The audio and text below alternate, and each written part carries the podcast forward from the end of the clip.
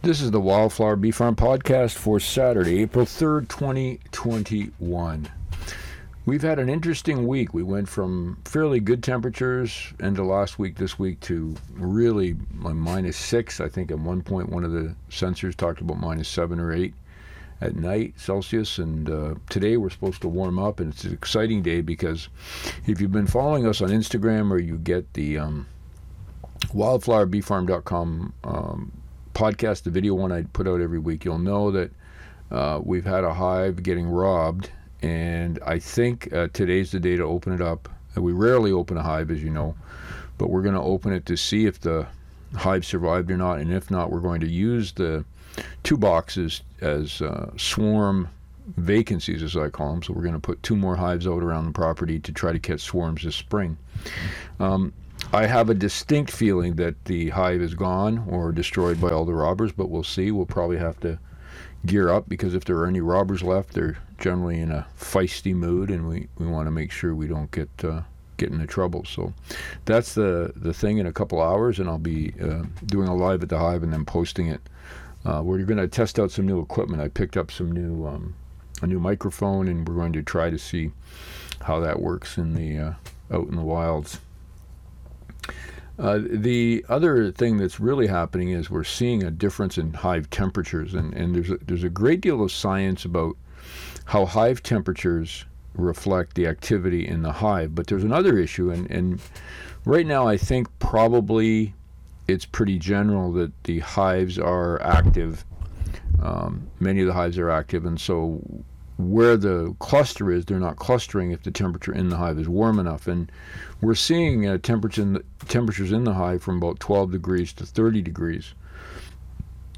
Part of it is probably where the queen will be working and if there is a cluster uh, at night when the temperature drops. But generally speaking, the higher the internal temperature, the more active the hive, and likely uh, the research shows the more egg laying that's going on and the activity inside the hive reflects the amount of energy being used. Now, the concern we have obviously is that with this cold weather, what are they eating? And fortunately, so far, and I've checked uh, even our single boxes that went through the entire winter in a single frame, uh, 10 frame box they continue to be active and working.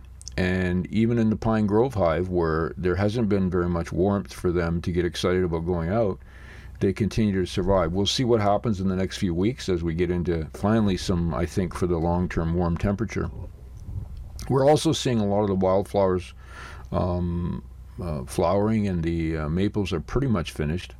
I'll be checking those today, and hopefully the um, weeping willows will start. So overall, it's uh, it's sort of one of those you know sitting in the middle times where we're trying to wait and see if this final uh, robbed out hive survived or not, and then it's just a matter of sitting back and watching for uh, any swarming. Probably won't start happening until the end of April, but who knows with what's going on out there? Should we hit a warm spell and there be a, a lot of pollen and nectar available? Also excited to be waiting on the cherry tree delivery and the fruit trees. We're going to be getting some fruit trees to plant around the property, and later in May, uh, some linden trees to plant for the bees as well. So this is a short episode today because I'm kind of excited to get outside and get to work. So this is Hank for the Wildflower Bee Farm. Remember, you can go have a look at the um, wildflowerbeefarm.com uh, series of videos we post. You can go to honeybeelessonplans.com to get more structure if you want to help uh, teach your children more about bees and, and improve their language skills. Um, it's it's a pretty exciting time, and, and, and, some say a difficult time because we just had another four week lockdown starting here in Ontario. Um, so if you want, if you're locked or you have less things to do, go to um, the site, uh, uh wildflowerbeefarm.com, and you'll see where you can sign up for my online class where you learn how to help bees as we do here. Uh, last year we had, uh, this past winter, we had a 97% survival rate, probably all luck, but if you want to figure out what we did when that happened, you can go to the site and uh, get some education and training.